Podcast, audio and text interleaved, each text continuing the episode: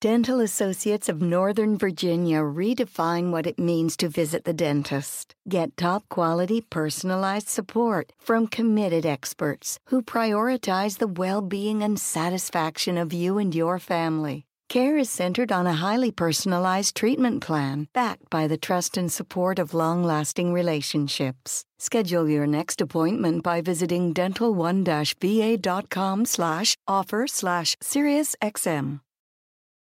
So I thought we'd talk about something a little bit different today. I, you know, I've been talking a lot about politics, and I hate politics because I find politics extremely boring, and I'll bore myself to death if I if I continue with it uh, for for too long. So a little bit of a different discussion. I, I was having this debate on Twitter uh, over the past day and a half. This a debate about the issue of um, of young Earth creationism, and of course, Twitter is the perfect forum for theological and scientific debate. Actually, it's it's a terrible forum for that sort of discussion or any kind of discussion. So I thought maybe we'd move it into a more move the discussion into a slightly more fruitful venue. Although I have been told that I'm that I'm alienating um, and may in fact lose half my audience with my opinion on this topic. So maybe I should just drop it. That's what I've been told. But I, am not very good at dropping things, number one. And I like to try to hold people and myself to a higher standard than that. We should be able to discuss an important and interesting issue without getting angry, without getting offended or, or, or losing respect for each other and all this kind of thing. And I know that I need to work on that uh, first and foremost because in our debates on Twitter about this, I know that I got uh, a bit heated and angry at points. And I regret that. I regret it because it detracts from the topic, which is an interesting and important one. But sometimes I let my, my passion run away with me, as I'm sure you've noticed. Something I need to work on. So let me say at the outset that good and faithful Christians reside on either end of this debate. Um, there's no reason for it to be a source of division within Christians within within uh, the church, within Christianity. Uh, but there is reason for it to be a source of discussion. And though I don't question the sincerity or the faithfulness of six day creationist folks, I do think that their view, um, when it is preached and argued for, can inadvertently do some harm. Not, not inadvertently. It's not like they're trying to hurt anybody, of course, but I, I do think it can it can put obstacles in the way, especially for, for non believers. And I'll get to that. I'll explain why. But first, I want to explain why I'm not a six day creationist, and um, and then I'll talk about why that you know why the six day creationist view is, in my in my opinion, counterproductive. So there's a lot to get to. We'll proceed. All right. Um, first of all, just uh, setting the stage here. When somebody asks me, and I get, I get this question kind of frequently, someone says, Do you take the whole Bible literally? Right? I always find that to be a confusing question. Do you take the Bible literally? It's, it's a very confusing question. I, I think that the literal versus non-literal debate is it's a false dichotomy. It's kind of it's kind of a miscommunication, really, um, between the between the two sides much like I would say the faith versus works debate is isn't really a debate. It's it's a false dichotomy. It's a miscommunication that's been going on for 500 years because nobody thinks that you can earn your way to heaven just by doing certain things and faith doesn't matter at all. No nobody thinks that. No church that I'm aware of teaches that. That's not I don't think that's really a belief that almost anyone holds. Um, Everyone knows that you have to have faith. The question is not whether you must have faith. Everyone agrees, yes. All Christians agree, yes, anyway. But the question is, what is faith? And how is it expressed? Is faith just a feeling, an intellectual assent? Is that all faith is? Or is it something that you feel, think, do, and live? You know, that's really the fundamental question there.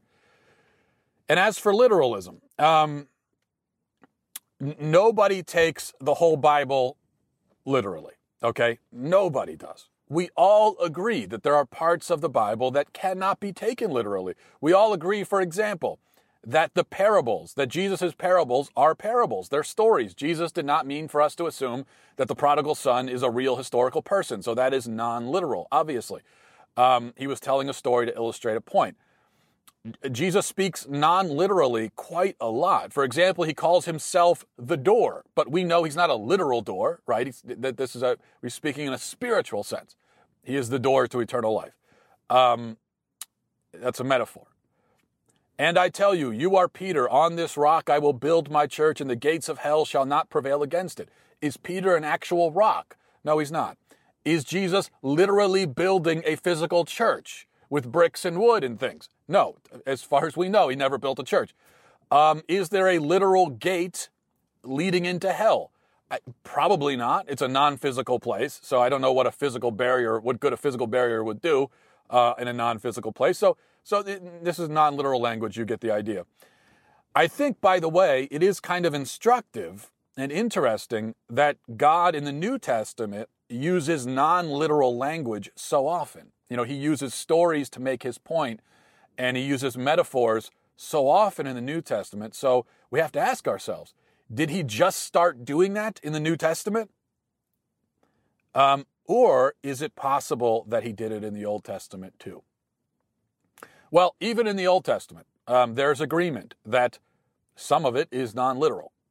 Even, even the so called biblical literalists would agree that um, the Psalms, for instance, are not literal. Yes, the Psalms literally exist, but they're poetry, they're hymns. It makes no sense to say that you take poetry and hymns literally. Uh, you may as well say, say that you take, uh, you may as well ask me, well, do you take Beethoven's Fifth Symphony literally? Well, what does that mean? I, I take Beethoven literally. I think he literally existed.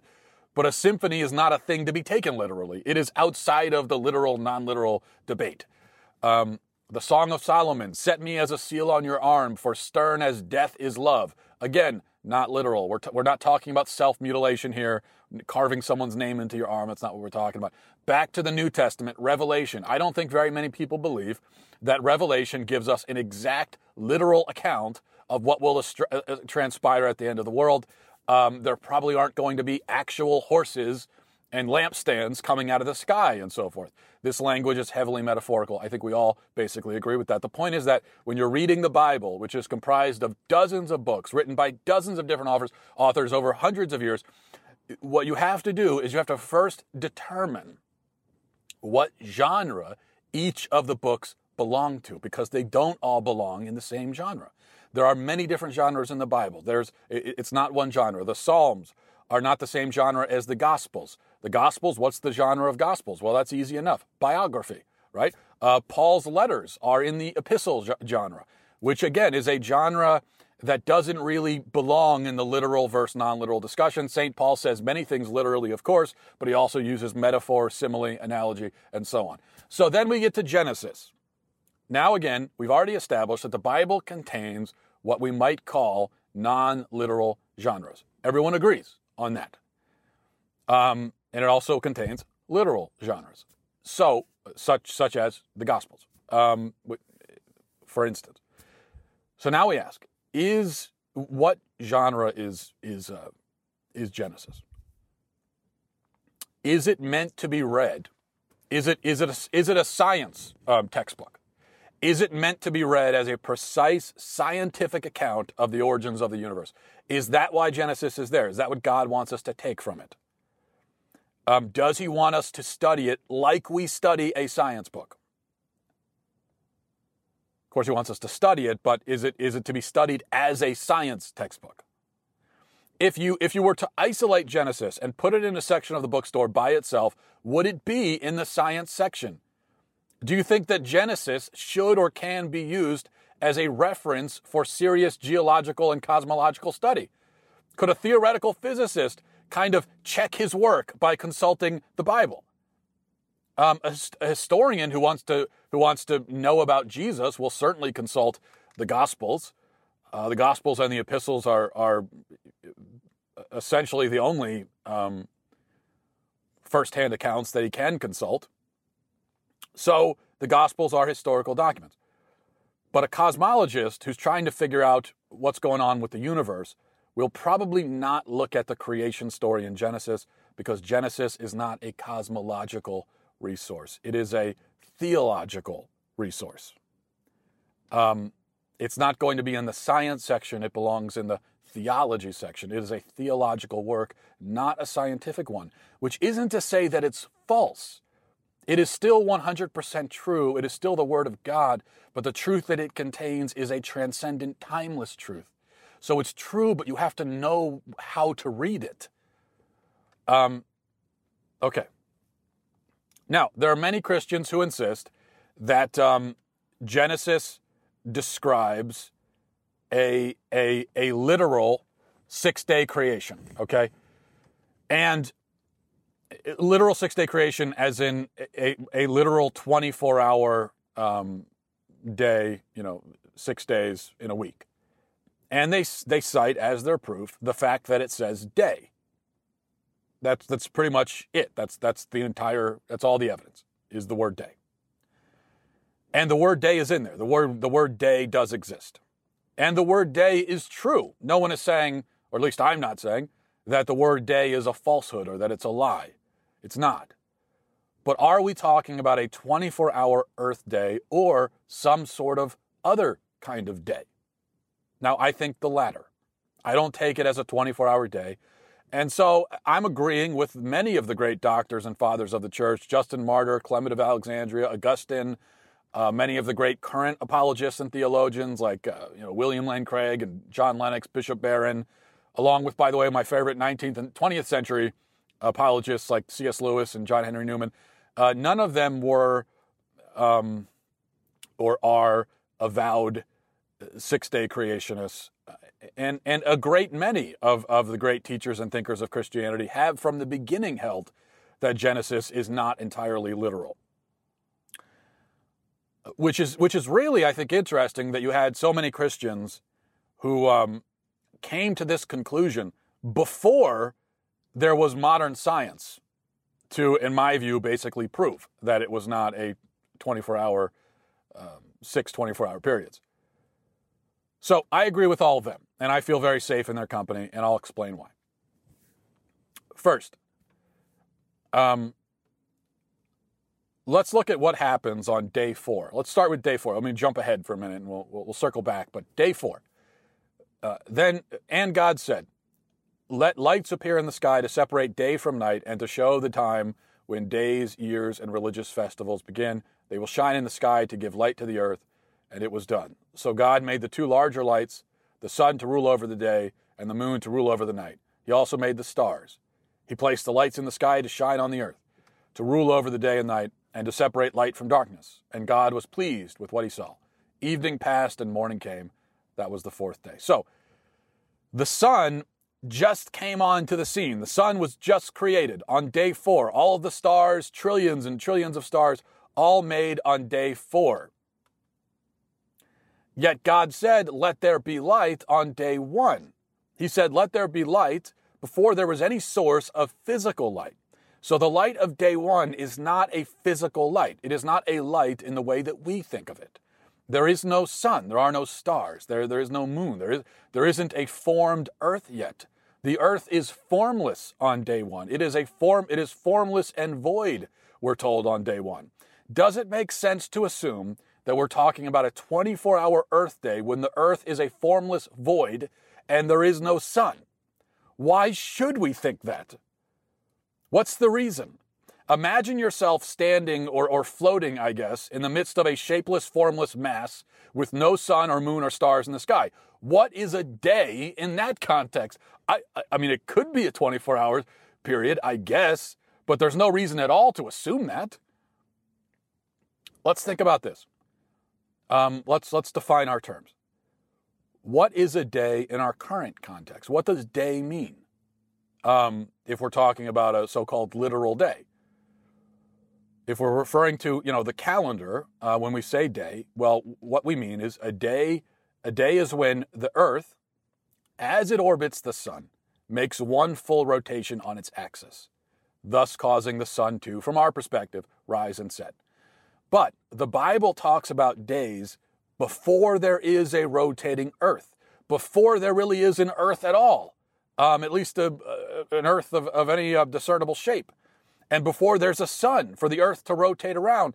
Thus, we can already say rather definitively, I think, that we're not talking about an earth day. We're talking about a 20, uh, we're not talking about a 24 hour day because such a thing does not yet exist.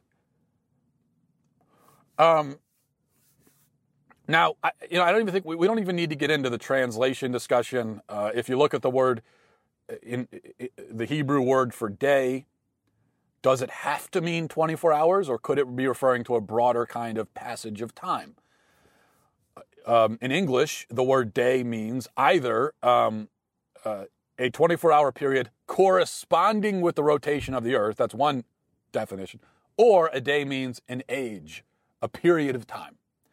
Um, can, the, can day be understood in Hebrew in the same sort of way? And the answer is Yes, it can be. It, it, the, uh, the, word day in Hebrew can mean several different things. There are those who say that, he, that the Hebrew word for day, as it's used in Genesis, cannot ever mean anything but a 24 hour day. That is simply false. That is not true. And this is one of my problems, uh, you know, with some of the young earth creationists, is that they look at this text that people have been studying for thousands of years, and it's very dense and, and in fact, very complex and they say, no, I know exactly what it means. And I know exactly what it means. There's zero chance that I'm wrong. And they'll say, no, they can't mean anything but that. And it's just not true. What they're saying is simply untrue. It can mean many different things. Um, in English, you know, if I say back in my day or in the days of old, I don't mean a 24 hour period. I mean a chunk of time. In fact, in Genesis itself, day is used in at least three different ways in Genesis. he named the light day and the darkness night. Okay, that's one meaning of day. First day, second day. That's another meaning of day. And then it says, um, uh, You are free to eat from the tree in, in the garden, but you must not eat from the tree of knowledge of good and evil. For on the day you eat from it, you will certainly die.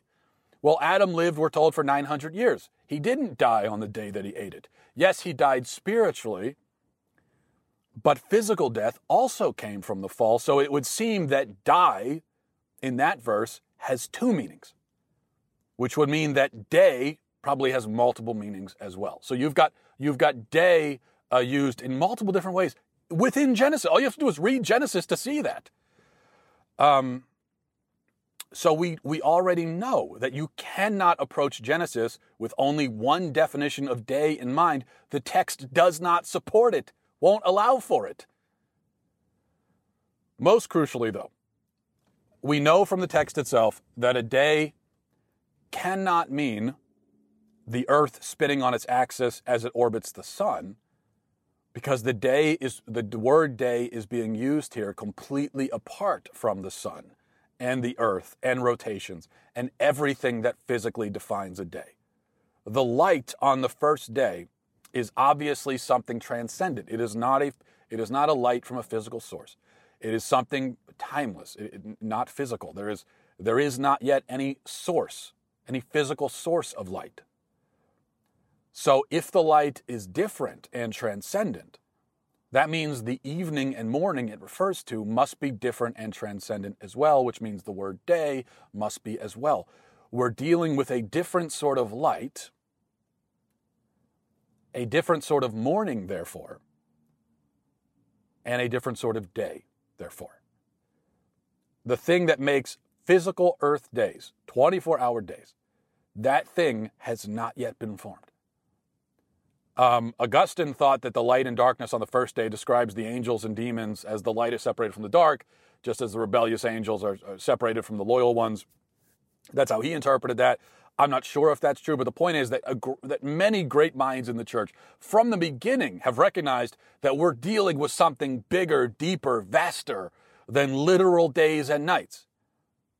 You know, young Earth creationists like to say that, or, or, or think that, their, that theirs is the traditional view, but uh, and the most orthodox view, but it's not necessarily. It is a traditional view, but it is not the traditional view. The early church fathers and doctors of the church had diverse views on this topic. And I'm okay with diverse views. I think that's great.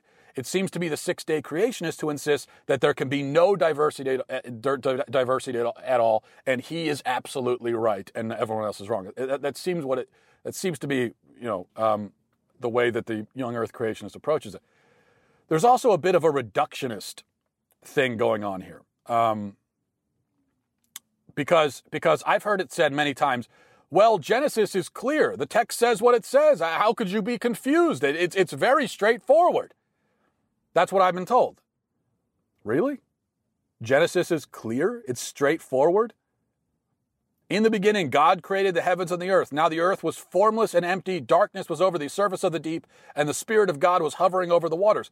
That's totally clear to you? You have no confusion about that at all?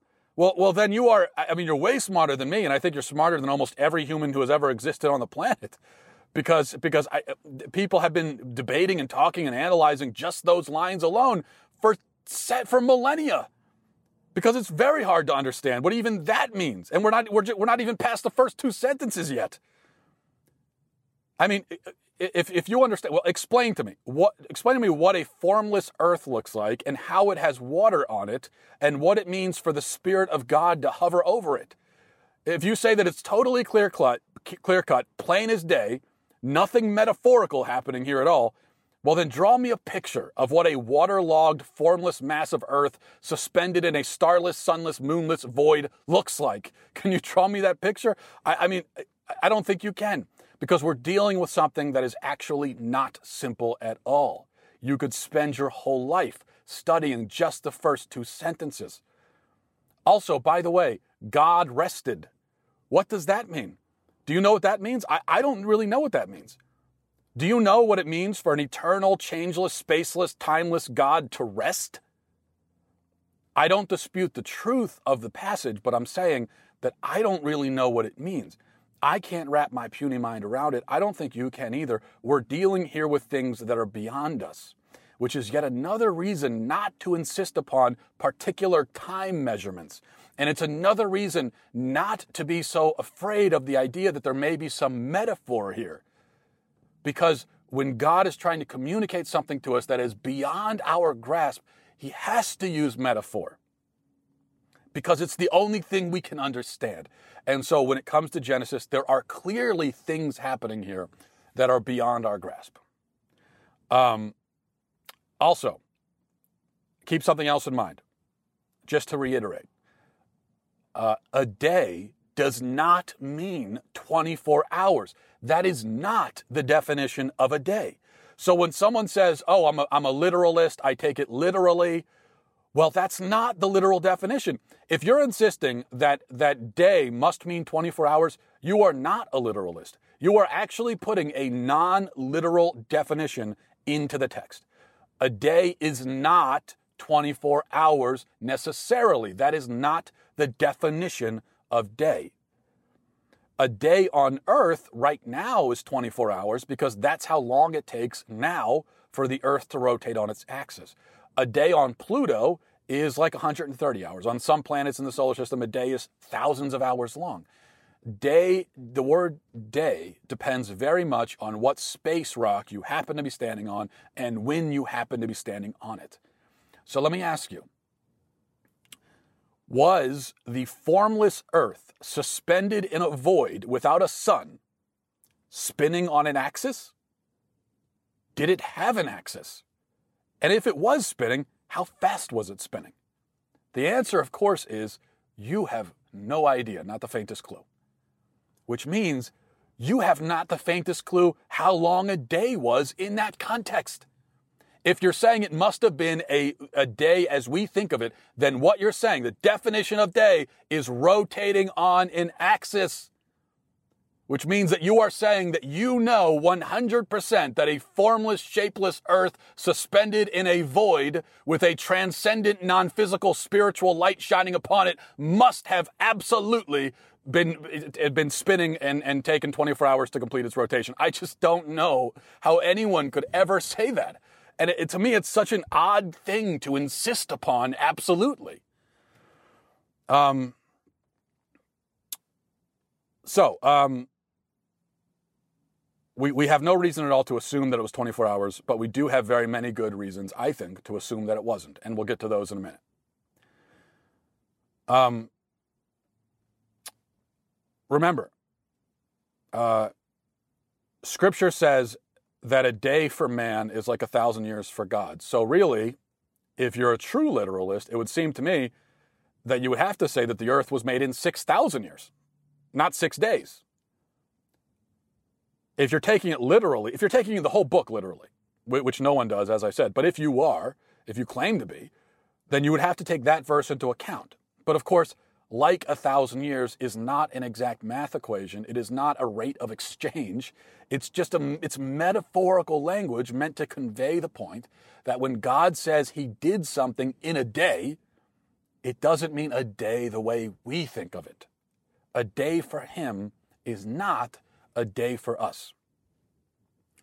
By the way, uh, Isaiah 40 22.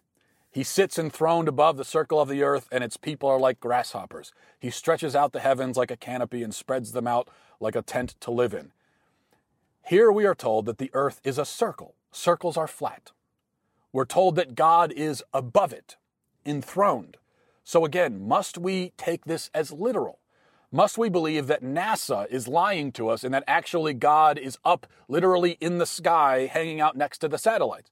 Must we believe that the earth that the earth is flat like people used to believe? Um, the Bible also speaks frequently of the ends of the earth. That's one of the reasons the people that used to believe in the flat earth, they would point to those verses and they would say, ends of the earth. Apparently the earth has an end. But a sphere has no end so we don't take it literally.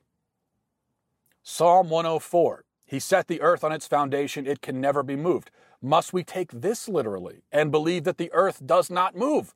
Science tells us that the earth is hurtling through space at incomprehensible speeds. It's constantly moving, rotating, spinning, orbiting. Even the ground itself, the plates are moving. Everything is moving. Everything in, on earth is constantly in motion. Um, must we deny all of that science for the sake of taking it literally. By the way, early Christians and Jews uh, did take this literally. That's part of the reason why Copernicus and Galileo got themselves into trouble because the Bible says absolutely that the earth doesn't move. And so when people, when, when, when upstart uh, astronomers started coming along and, and saying the earth is moving, they said that can't be. The Bible says it doesn't. Plain as day, it says it does not move. And that's why many Christians at the time rejected and denounced in the harshest terms any suggestion that the earth moves. They did so on the basis of their interpretation of Scripture, which they insisted should not change one bit to accommodate scientific fact. Um, John Calvin and Martin Luther were, were, were two of the most vocal critics of the idea of a, of a, of a spinning, uh, of a moving earth. Uh, John Calvin called it deranged and monstrous. He said it was a deranged, monstrous lie. Well, eventually Christians realized that their interpretation of these verses had to be wrong because the scientific facts are indisputable. The earth is moving, it cannot be disputed. So we must take those verses metaphorically. If we can take those metaphorically, why can't we take day metaphorically. Um, one other point here. In the story of creation, every day begins with, and God said. God speaks at the beginning of the day, and that's how we mark each day. But read the opening of Genesis again. The opening is In the beginning, God created the heavens and the earth. Now the earth was formless and empty, um, uh, darkness over the surface of the water. And God said, let there be light. Many theologians have looked at this over the years, um, and, and they've pointed out that the first two lines don't take place on the first day. The first day begins with, and God said. So, what we're being told here, according to this interpretation, which I think is a good one, is that God created the heavens and the earth at some point in the beginning, whenever that was. And we aren't told when because it doesn't, doesn't matter at all, really, at least it has no bearing on the point the Bible is trying to make. And so it was made at some point in the beginning, and then sometime later, maybe billions of years, the first day began and there was light, etc. It doesn't say on the first day God created the heavens and the earth. It says in the beginning. And then there's a first day. So, with all these points in mind, you hopefully see why um, I think the Bible does not require us to believe in in a in a young Earth uh, creationism. Uh, you can believe it. You can draw that conclusion theologically, but you don't have to. It's not required. There's a reason why faithful Christians for 2,000 years have arrived at different conclusions on Genesis. It's not a simple text. It is, it is not easy to understand. It's quite dense, quite mysterious, and um, theologically, you can justify multiple interpretations.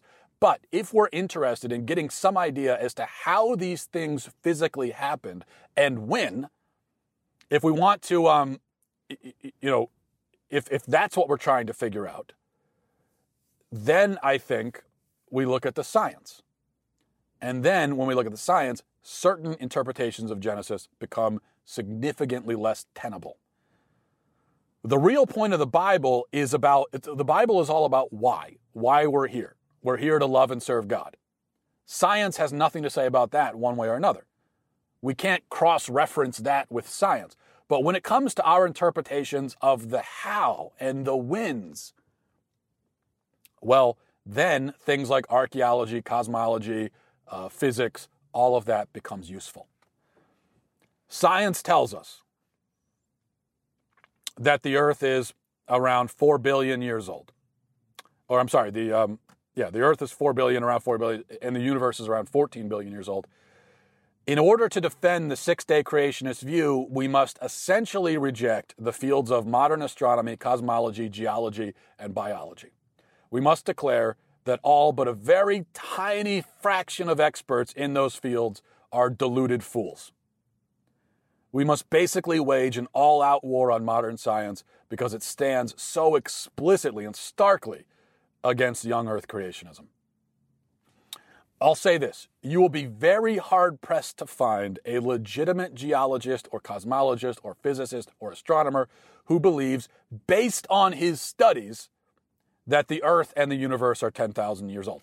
Maybe you'll find a few who believe who ha- who hold that belief in spite of their studies. Maybe you'll maybe you'll you know um, um,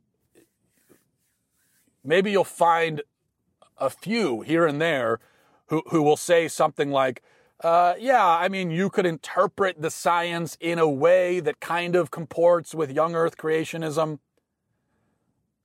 Uh, I mean, you're going to be very hard pressed, hard pressed to find any scientist who will even say that much.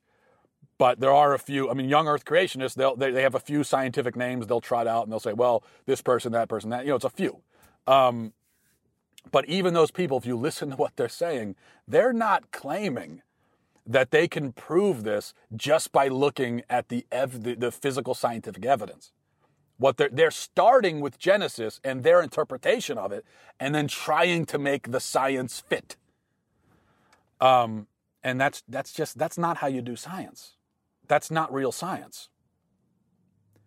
Now, I fully admit that I'm neither a cosmologist or a geologist, so I must decide whether I will believe the near unanimous consensus in those fields, or if I will come to the conclusion that they're all a bunch of godless liars and lunatics because certain Christians insist that the word day in Genesis can only mean 24 hours and nothing else. I must ask myself, what's more likely that the entire fields of cosmology, astronomy, and geology are wrong, illegitimate, and falsified, or that young Earth creationists are simply misinterpreting the text.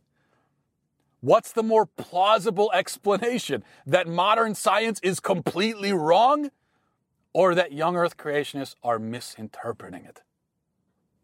Um, and it isn't just those scientific fields that young earthers need to disqualify. There are many others that we basically are disqualifying. Paleontology. Most every paleontologist in the world will tell you that dinosaurs existed and they died off 60 million years ago. But young earthers, based on one word in the Bible that they have interpreted in one particular way, will say to paleontologists, nope, you're all wrong. All of your work is wrong. Your life's work is wrong. Everything you think is wrong. It's everything you've studied. It's all wrong, wrong, wrong, wrong, wrong. because I believe that the word day in Genesis can only mean 24 hours. Um, I just, you know, it, it doesn't make any sense. Uh, so you, we, we have to discard and, and then and then you know young earthers must must also uh, say that well dino, either they say dinosaurs never existed and it's all a big sham.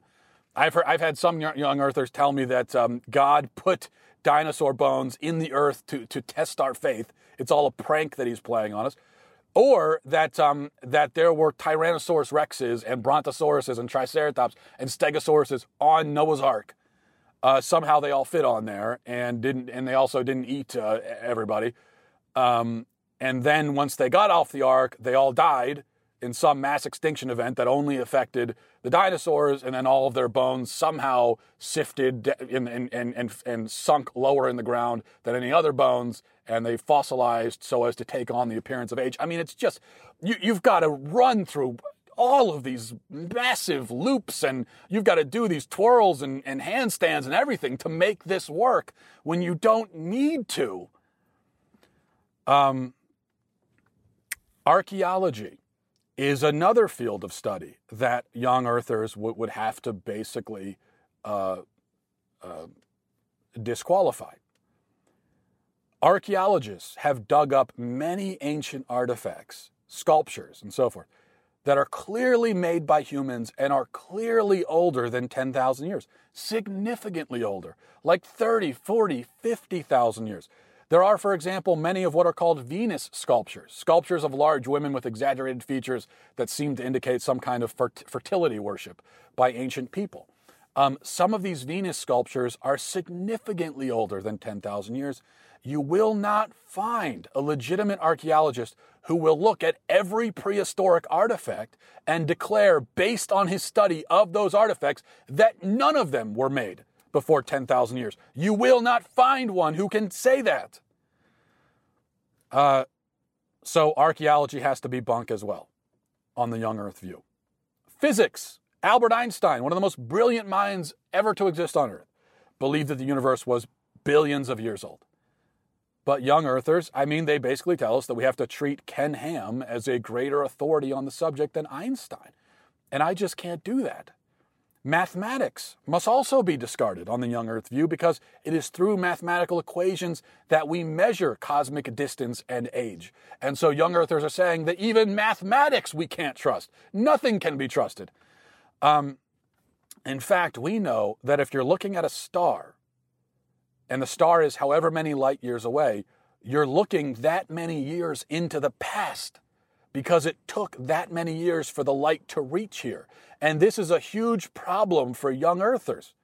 It may, it may, actually be the biggest problem of all. I think it's the thing above everything else that settles the question. And it's an insurmountable problem, I think, for young earthers. Any stars that we have located, which are over 10,000 light years from us, would seem to prove beyond a shadow of a doubt that the universe is older than 10,000 years. Otherwise, we wouldn't be able to see them because the light wouldn't have gotten to us yet. You see? The Hubble Space Telescope recently located a star 9 billion light years away, which is to say that it looked 9 billion years into the past, which is incredible. You know, they say we can't look into the past, we don't have a time machine. We do. And go outside at night and look up in the sky. You're in a time machine. You're looking at the past. Um, all of those stars, you're looking at what the stars looked like thousands or millions of years ago. Uh, so, I, I think that's a rather insurmountable problem. Here's the thing to prove young earth creationism, you need to do a whole lot more than just quibble with the methodology of some of these disciplines. You need to do more than say, well, maybe carbon dating isn't accurate. You certainly need to do more than show me a couple of vague, ambiguous stains on a cave wall somewhere that you say must be paintings of dinosaurs and therefore must, on their own, upend the entire fossil record. No, that's not nearly enough. It's not even close. You need to provide evidence that these fields of study are fundamentally wrong about everything because that's what you claim. But before you set out to prove that, which I don't think you can, uh, I would ask you to think to, to think twice. Because there are two difficulties that I think should give us pause before we go around preaching the young earth view. Um, difficulties, you know, uh, it, theological difficulties, I guess you would say.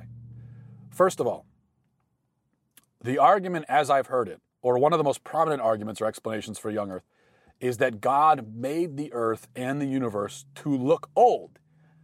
And he made, I suppose, uh, you know, and he put he put fossils in the ground that look old. And he arranged all the mathematical equations and physics and everything that they would give us false information about the world. And he created light beams that were already in motion on the way to us um, so as to give the impression that the stars are much older than they really are. God, by this view, is deceiving us. You're saying that God is playing games, He's tricking us. Rather than science being a method by which God reveals more about His own creation, science becomes a method by which God confounds and confuses and obscures. So, apart from how this view degrades science, the bigger issue is how it degrades God because it gives us a God who deceives and who doesn't want us to know things and who tricks us. It gives us this kind of petty pagan God, uh, not the true God, not the God of truth, not the God of light, not the God who reveals more and more of himself and this world to us as we search and explore. You know, this gives us a God who wants us to be in the dark and demands that we never look outside the pages of the Bible to learn anything. I think that God is much bigger than, bigger than that and much more honest. Second point. According to this view, modern science isn't just wrong, it is useless. Geologists can't tell us anything about the Earth. Cosmologists can't tell us anything about the universe. Archaeologists can't tell us anything about the past. And if that's the case, then you have set up science and faith as two competing things. You have taken an adversarial approach to science. And this is a huge stumbling block for people, a serious stumbling block. Because when you make someone choose between science or an ancient religious text, when you tell them that only one or the other can be true, many will choose the other. If you say to be a Christian, you must reject all of modern science, and if your listener believes you, he is likely to respond, Well, then I can't be a Christian because Christianity must just be another primitive anti science, anti knowledge, ignorant superstition like all the rest. But Christianity is not an ignorant superstition. And you don't need to choose between the two. And you don't need to disbelieve your own eyes in order to believe the Bible. You don't need to do that. There, there, there is no reason to set up this competition between science and the Bible. They can all work together. And much of the time, they're doing different things, and they're doing things that are not in competition. The Bible is telling us why. The uh, uh, uh, that that is the fundamental message of the Bible, and and science is telling us, you know, how and when, and to some extent what th- this can all work together so that a person can read the Bible and be spiritually nourished and learn quite a bit. And then they can go into science and they can learn even more about this uh, wonderful creation that God has given us. And, and, and, and even more than that, uh, God reveals himself.